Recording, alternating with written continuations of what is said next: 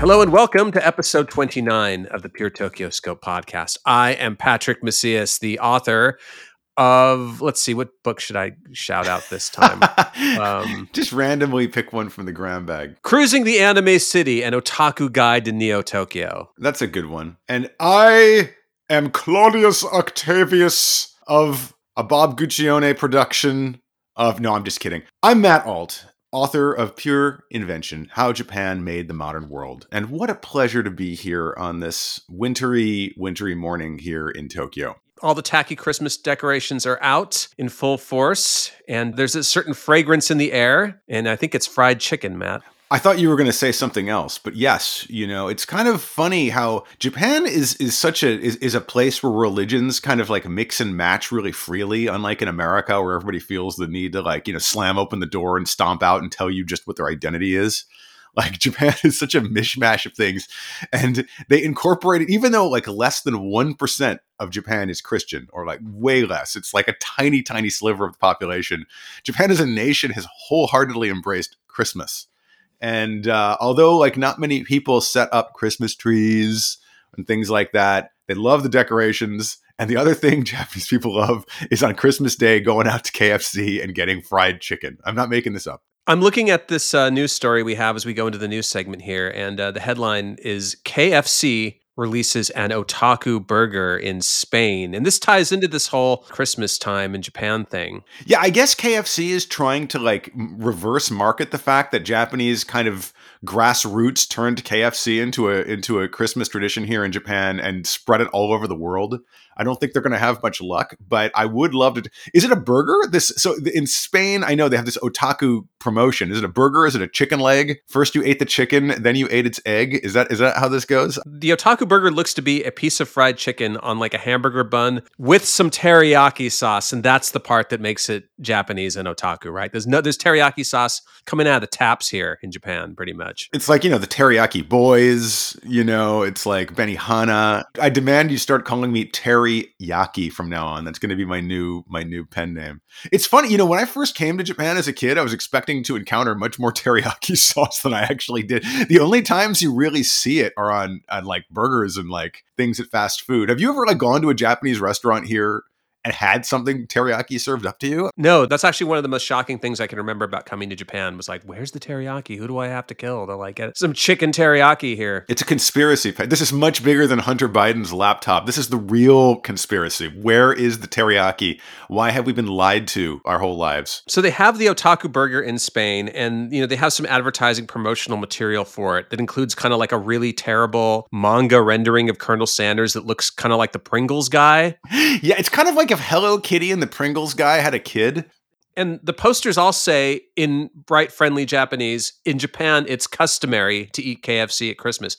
I think it's mandatory to eat KFC in Christmas here. Actually, there was talk of revoking long term residency visas to anybody, uh, any foreigner who is caught not eating fried chicken on uh, Christmas Day. So you got to be careful about that if you're uh, if you happen to be visiting here during that time. Yeah, you know how there's like the NHK guy who goes door to door to make sure you're paying your license fee for your TV. There's also the KFC guy who comes around every Christmas and like you, you will be penalized. Does he? Does he? Is he dressed like in like armor reminiscent of that, like those giant fiberglass statues of uh, Colonel Sanders standing outside of every Japanese KFC?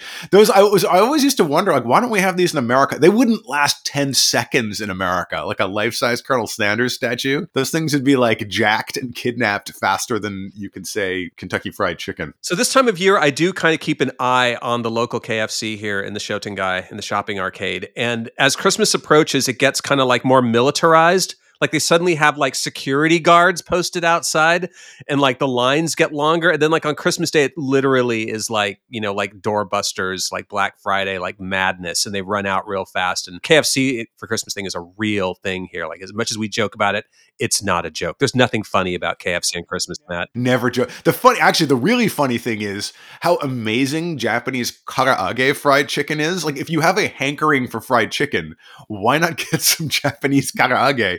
Which, no offense to the Colonel, I personally think is way better than mass-produced uh, fast food uh, chicken. You know, uh, KFC has its place. I'm not. I'm not like you know slamming at you if you love KFC, but there's so many God yakitori. There's so much great chicken available in the in the Japanese idiom. it's kind of strange that people have glommed onto this American one. The fast food business in Japan has expanded 600% in the last 10 years and is now overtaking the automobile industry. The Japanese spend $65 billion a year on dining out. Naturally, everyone wants a piece of the action. Question Can a gentleman from Kentucky make it in the land of the rising sun? Tonight on Enterprise, the Colonel comes to Japan. Opening 50 stores a year takes big money, and whenever big money is involved, Loy is careful to report to Mitsubishi Trading Company, the multi billion dollar conglomerate which is half owner of Kentucky Fried Chicken Japan. So it turns out that this entire fad can be traced back to one man who managed a KFC, one of the very first in Japan in Nagoya in 1970. He overheard foreign people saying how much they missed eating turkey at Christmas and decided to step up uh, with chicken instead and and be and kind of like market himself as a Christmas place to go. Not just any kind of chicken, but finger licking good chicken. Exactly, with the Colonel's 11 herbs and spices. So in 1974, Kentucky Fried Chicken pivoted hard into this with a Kentucky wa Christmas campaign. Like they actually decorated those those paper buckets, you know, the ones you wear on your head after you've had too many drinks, or is that just me? And uh, actually started marketing it. So this is a early to mid 70s uh, sort of thing that was actually successfully pushed by KFC here in Japan. So they have like these party boxes that you get here, and it's not just it's not just chicken. There's like other stuff in there too. This is like an ad. We should be we should be charging KFC for this. But uh, at any rate, that's the story. No, but I feel like Domino's is also sort of trying to grasp onto New Year's Eve with like similar, you know, zeal, like trying to get everyone to order Domino's. I think there's an aspect of this which is cultural in the sense that traditionally in Japan during New Year's you would eat these these elaborately prepared uh, bento boxes, kind of called osechi, that are full of kind of seasonal treats. And the idea way back in time was that you you prepare these, and then you wouldn't have to cook for the next like three or four days or whatever, or week even. Because you're just like laying under a kotatsu watching TV. Yeah. And like back in time, like everything in Japan closed for like a week around New Year's. Like now that doesn't happen anymore. But I think the idea of, hey, take a load off, you know, and like let somebody else do the cooking for you, like, you know, you don't have to cook because it's New Year's or Christmas or something. That is is the kind of cultural, the fertile cultural soil from which these new Japanese fusion traditions spring. I'm mad all no, I'm just kidding. But the I'm I'm serious about the fertile soil though. I think that's where that's coming from. I'm serious about the fried chicken because in the other news story we have this week, Pepsi releases a new cola in Japan specifically for karaage fried chicken. It's a colorless beverage containing special ingredients to enhance the flavor of Japan's national dish. Special ingredients, special ingredients. I'm trying to imagine what could I, you know, I I like I like, you know, cola with with fried or greasy food. It, I prefer like a highball, but um, I can kind of see this working. We should set the stage here by saying Pepsi, like Kit Kat, another big major corporation that loves preying on people's penchant for novelty, loves to release like kind of seasonal variations. A couple years ago, there was like a, a cucumber Pepsi that came out, and they've had all sorts of different kinds. But this is the first time I've ever seen a company say, "Hey, this is like optimized for fried food." The the highball companies like Suntory have really been pushing the hey, highballs go well with fried chicken for a while. That's been going on for like 5 or 6 years and guess what? It does. But now I guess with the, you know, there's been a real drop off as we discussed in previous episodes of young people drinking. It's an epic crisis, Patrick. Of, of national proportions that young people aren't getting wasted as much as they used to.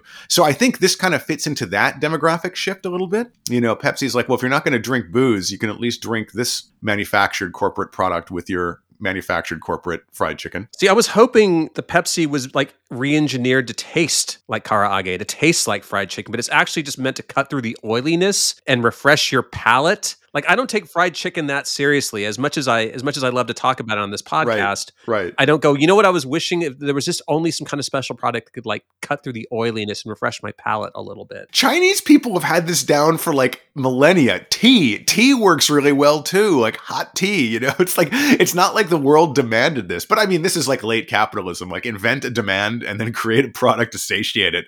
That's the uh, that's the way it goes. No, if only there was some kind of ad agency that could help brainwash me to buy all these new products. Something like that would really help. But apparently, uh, there's some news on that front as well. The next and final story in our news segment ad giant Dentsu raided over alleged Tokyo Olympics bid rigging. Matt, there's friggin' in the riggin'. Wow, if I wasn't a more big hearted person, I'd almost think like the Olympics were a patently felonious endeavor. I this, how many times have we covered corruption in the Olympics now? Like it seems like it's every other episode. Well, I had predicted Dentsu was going to be next up against the wall. And last Friday, they searched the offices of Dentsu and a bunch of other people on suspicion of involvement in bid rigging for contracts related to test events ahead of last year's games. And Dentsu acknowledged acknowledged being searched publicly, and they said, We apologize for causing trouble. We will fully cooperate with the investigation. And also, they added, We would have gotten away with it too if it hadn't have been for you meddling kids. Well, it's, it's you know, when they say they searched Dentsu's offices, like Dentsu has this like massive building in like Minatoku. It's like this like knife shaped, it's like the Tyrell Corporation. I'm just like imagining, I'm imagining like the, the guys going up in the elevator, like, you know, like JF Sebastian. not everyone gets to meet their maker. Uh, and Dentsu made us. Dentsu really made like their their fingers are in every pie. It seems like in Japan, all over the place, from like your favorite series to like you know scandals involving the Olympics. Or there was a big one where like they worked a employee to death a couple years ago. Dentsu is the kind of like Death Star of the Japanese pop cultural machine. So it's, you know, I'm not exactly shocked that they're involved in some way in this because they're involved in some way in everything. We need to get to the bottom of this. We need to like go to the top of the Dentsu Tower. We need to meet with the guy in the robe, you know, who's like playing chess up there and like, you know, demand answers, Patrick. We can do this. Let's go. I need more fried chicken. what happens? We can ask Dentsu. What happens if you put whiskey in the Pepsi that is optimized for for fried chicken? I don't want to ask Dentsu anything. Those guys freak me out. Um, there's this old article that I pulled from my blog in 2007, and uh, there was a magazine called Cyzo that was kind of like a subcultural take on Japanese business, which was a really great yes. magazine. Is Cyzo still around? I don't know if they are. Yeah, I think so. They got a hold of Dentsu's Ten Commandments, and uh, they are crazy. I'm, we're gonna get our um, our evil AI computer voice to read a few of them. Is this OpenAI? Okay, yeah, I want to hear this. I want to hear this. Get involved with major projects. Small projects equal small people. Wow, that's you know, it's not the size. It's it's how you use the project is what I was always told. Don't stop until you have accomplished your work, even if it kills you. that does not say that. Does it say it that? It does. It does. oh my Maybe god. Maybe metaphorically, like if it kills your soul, like most job salary men have in Japan. They literally got accused of killing one of their employees this way. That's when is this from? 2006. Oh man. Wow. So this is before that. Someone took it too literally, you know? Yeah, apparently that was like 2017 when that happened. It was like it was one of the big karoshi cases, you know, karoshi being the Jap it's so telling. Japan has this like compact idiomatic word for being worked to death, karoshi. And this was one of the big, big, was it 2006, 17? Like the like overworked employee uh, ended up like, it's really terrible. They ended up killing themselves. So like it's the, the fact that that's in their commandments is just really gross. Wow. Okay. But it gets better, I'm assuming, right? Drive other people crazy. Don't let it happen to you. Wow, okay. That's kind of words to live by if you're like a sociopath, I guess. Okay, next. Don't be afraid of conflict. Conflict is the mother of advancement. Without aggressiveness, you will become a person of regret. Wow. Okay. That's deep, man. That's this is like the opposite of a fortune cookie. This is like a bad luck cookie. Well, this aggressiveness, this is like starting to sound like Twitter under Elon Musk. Are you going to be hardcore, dude, bro? Um, so I guess this kind of is shared across psychopathic uh, corporate cultures. It's interesting. It crosses boundaries. We'll see who gets in trouble next for corruption in the Olympics. Maybe Mr. Donut, uh, or maybe Colonel Sanders, or no, Patrick, no, because Colonel Sanders will swoop in to save us from corruption. He fights for us. He fights for justice and gently breaded chicken breasts. Pepsi Man, maybe. Pepsi, where is Pepsi Man? Where's he been? He was so big at the turn of the millennium.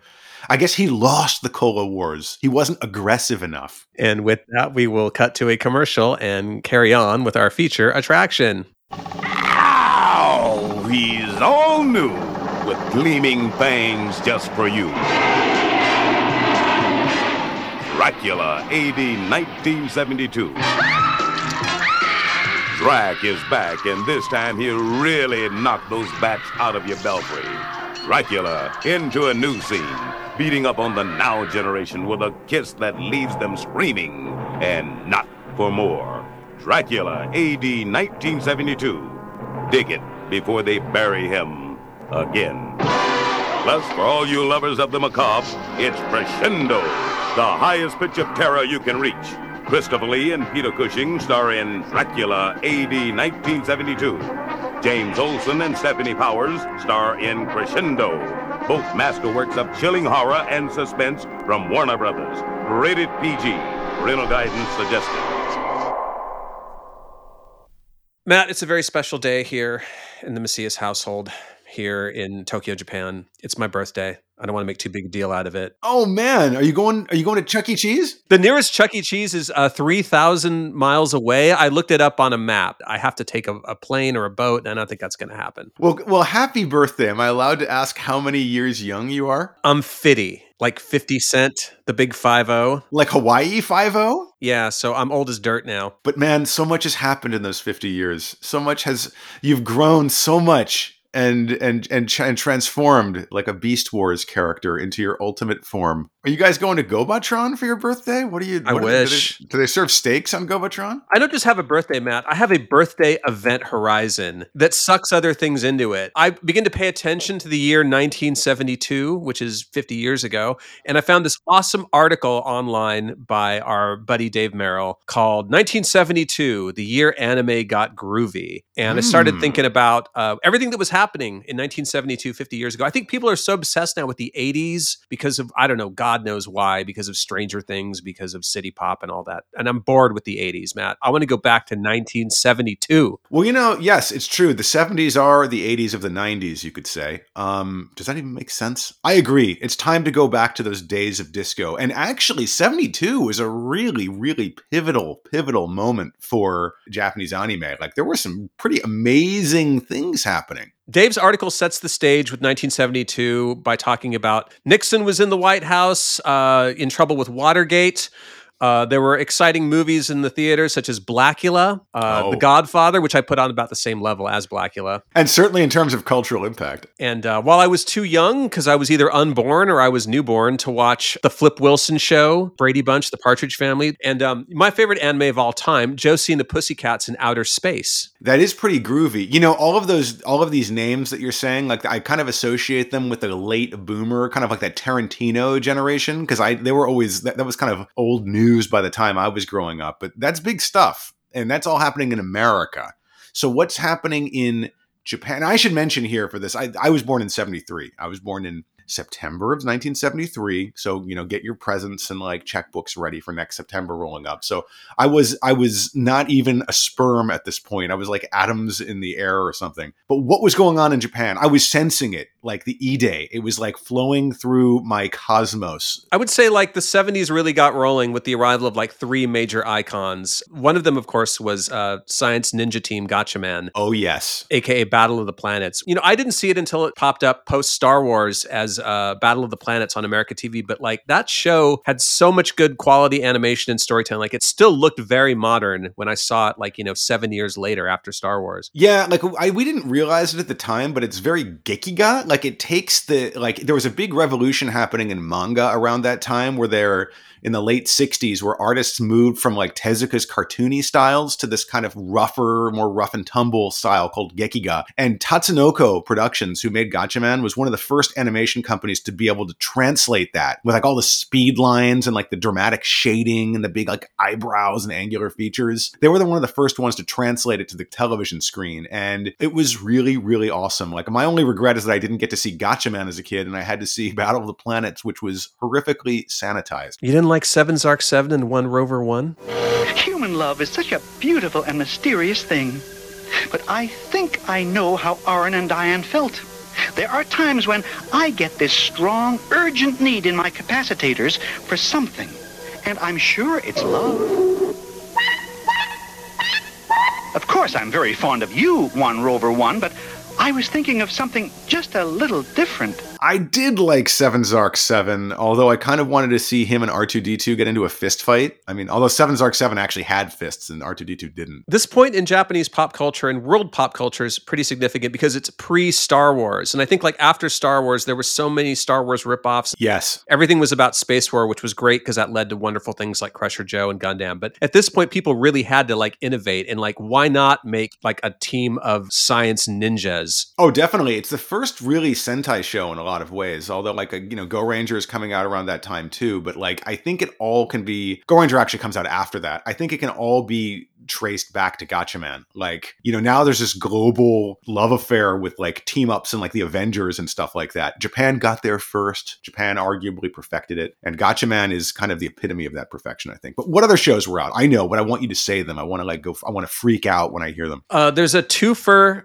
uh, from Go Nagai, two characters of his celebrating 50th anniversaries this year. It's Devilman and Mazinger Z. Wow. Like what a combination. Like it's the power of evil and good. I love Devilman. It's like this it's like the story of like if you know you if if you join forces with Satan for good reasons, you can save the world. And Mazinger Z is like if you're lucky enough for your grandfather to gift you a giant robot with like unfathomable powers, you can save the world. Mazinger Z was not obviously the first giant robot from Japan. There was T- Tetsujin 28 sort of like set the mold, but Mazinger Z kind of took it to the next level in so many different ways. Well, especially, you know, the the way that it mostly took it to the next level was the fact there was a dude piloting it. That was like that was like the real, as Japanese would say, epoch making, you know, twist. Up until that point, you know, Tetsujin 28, aka Gigantor, it was really cool, but you know, you, you had to control him. Jimmy Sparks had to control him with a remote control box. You had to wear those short pants.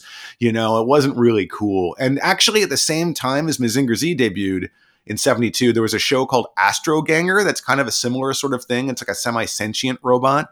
And so but it, you don't really remember Astro Ganger anymore because Mazinger Z so thoroughly thoroughly dominated. You know Devilman was a hit but like Mazinger Z was like transformative. It was profoundly profoundly transformative on like the childhood psyche. And not only did it kick off this whole new genre of hey it's much cooler if the dude is inside the robot instead of standing outside of it in like a speedo it also like kicked off this whole kind of industrial revolution in Japan of toy making because the first real toy portrayals of Mazinger Z wouldn't start coming out for a year or two after it the, the animation debuted. Actually the first Mazinger Z toy was the the jumbo machine or the big giant plastic versions of uh, robots that became the Shogun Warriors series in the in the states later on. It really was a revolution in so many ways. And where would I be without it? That's really the question. I wouldn't be here if it wasn't for all of those toys. You either, probably.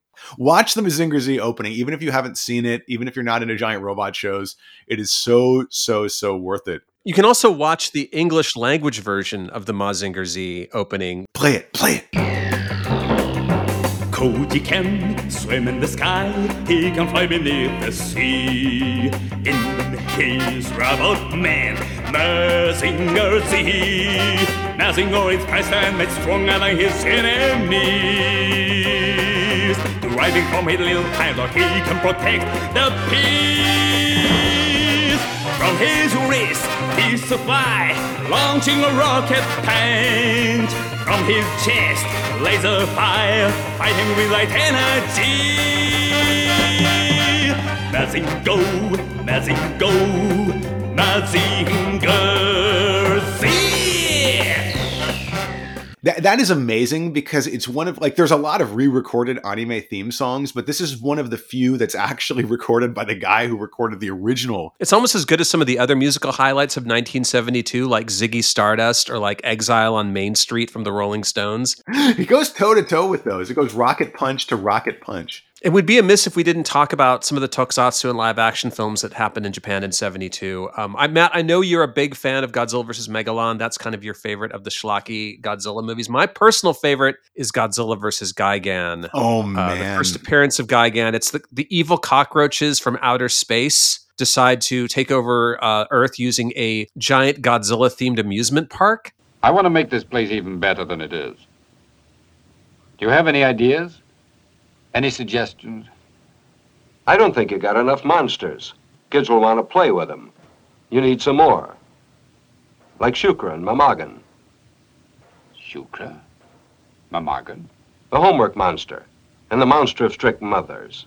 Yes, the giant Godzilla themed amusement park. God, it's amazing. And it also has uh, a scene in the American version where Godzilla and Anguillus talk to each other in English voices for the first time. Is this real? Come on, Anguillus. There's a lot of trouble ahead. Not my favorite Godzilla movie, but if I want to watch one of the bad ones with a lot of stock footage uh, and recycled music, that's usually my go-to. But Gigan, so like, what happened? Like, Gigan is awesome. Like, as as a character, as a design, he's like, it's like he's really complicated, but it actually kind of all holds together. I feel like you know, in modern times, a lot of times designs get super complicated and they don't hold together. But Gigan is like, is he a chicken? Is he is he some kind of insect? Is he a dinosaur? Is he a bird? You know, it's it's all of these kind of parts. Is he a Zaku with that like kind of like eye sunglasses that he's wearing? I don't know. All I know is he's awesome. So while the Godzilla movies were sort of uh, had a big problem there with like budget and like uh, making you know good movies, Toei did not have that problem. Rival studio Toei was kind of uh, at the pinnacle of their kind of trash movie phase, and in 1972 they released Female Prisoner Scorpion Sasori Oh, with Kaji wow. Which is the uh,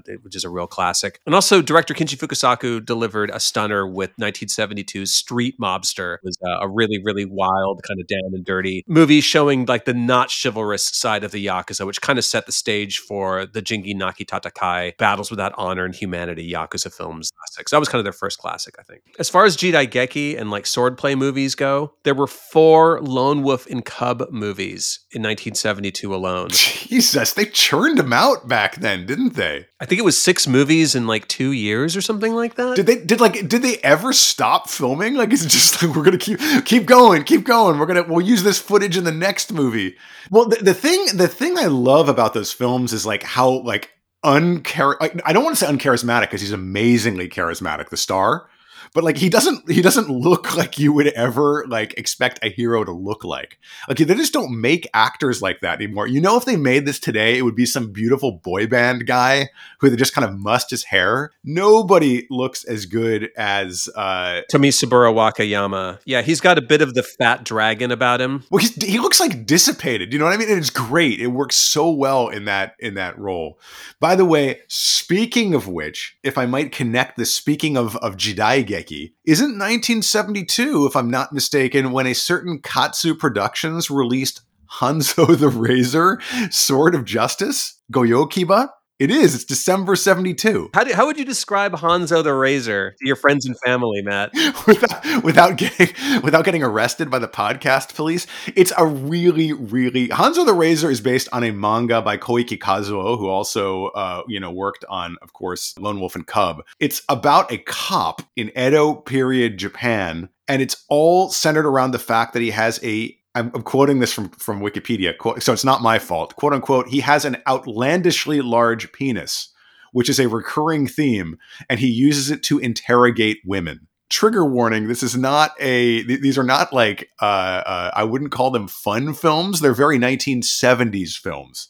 70s sexploitation films. They're like they really skirt the line between like drama and porn. Actually, they don't skirt it. They go way over the line. And I don't really know what the tone is when I watch those movies because I'm like laughing hysterically the whole time as he's like, you know, powering himself up by like training on bags of rice and like hitting himself with like um it's like he's making mochi with like his private parts. Yes. And the music is like this incredibly super funky black exploitation Yeah. music. I actually, I'm not saying this just to be politically correct or anything. I actually don't like the interrogation scenes at all. What I really love is what you're talking about. He like there's these there's these long sequences of him training himself, pouring boiling water on his crotch, like hitting himself with like a with like a stick. You know, the bags of rice. Like he, he's he's doing it. He has all these tools for powering himself up, and it goes on and on and on. And then there's an amazing scene where he's like in a bathtub and he gets attacked by ninja, and like his whole house has been gimmicked with traps. And like it goes on for like 10 minutes. Like the razor blade, the needle launchers, the like the giant like, you know, axes swinging from the ceiling. It's it's just an amazing, amazing scene. It's like he lives inside of Daigoro's baby cart or something like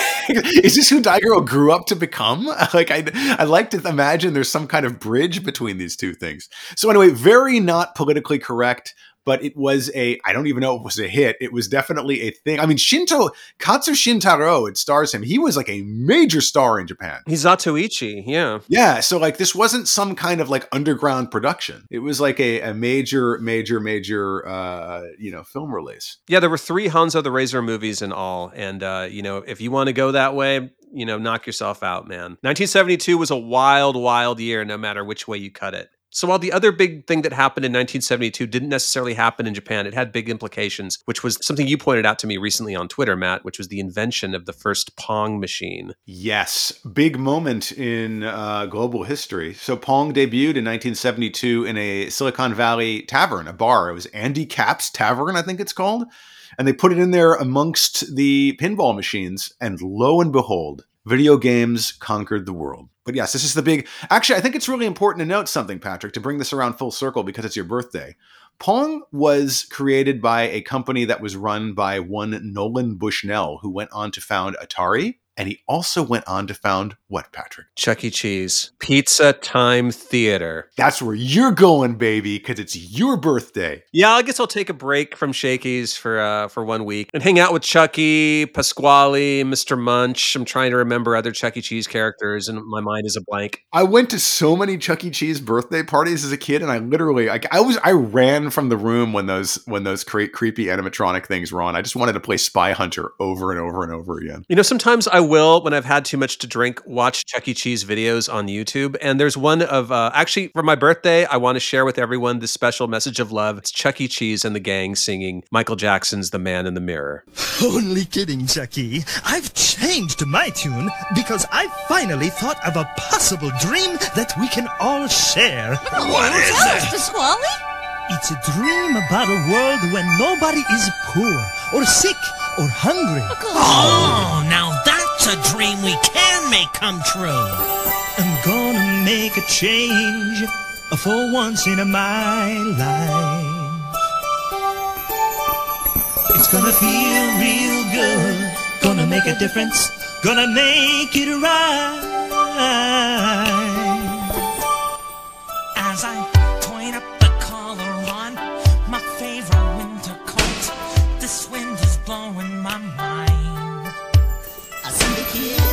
the street. With not enough to eat.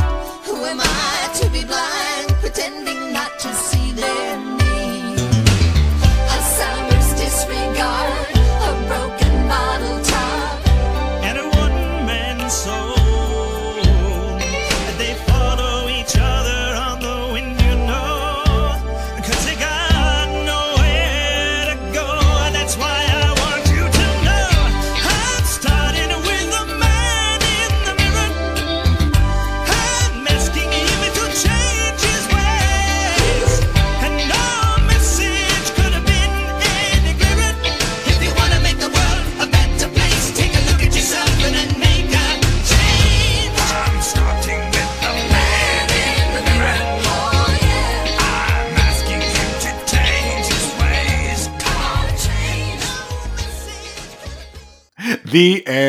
can you beat that? You can't beat that. You can't beat it with a baseball bat, Matt, although you might want to try. Well, that about sums it up for this episode. Thank you to everybody who listens to our rambling. You are the only people who listen to our rambling. You shape our lives and give it meaning. So see you see you next time. See you next week. Same bat time, same bat channel. Thanks for listening.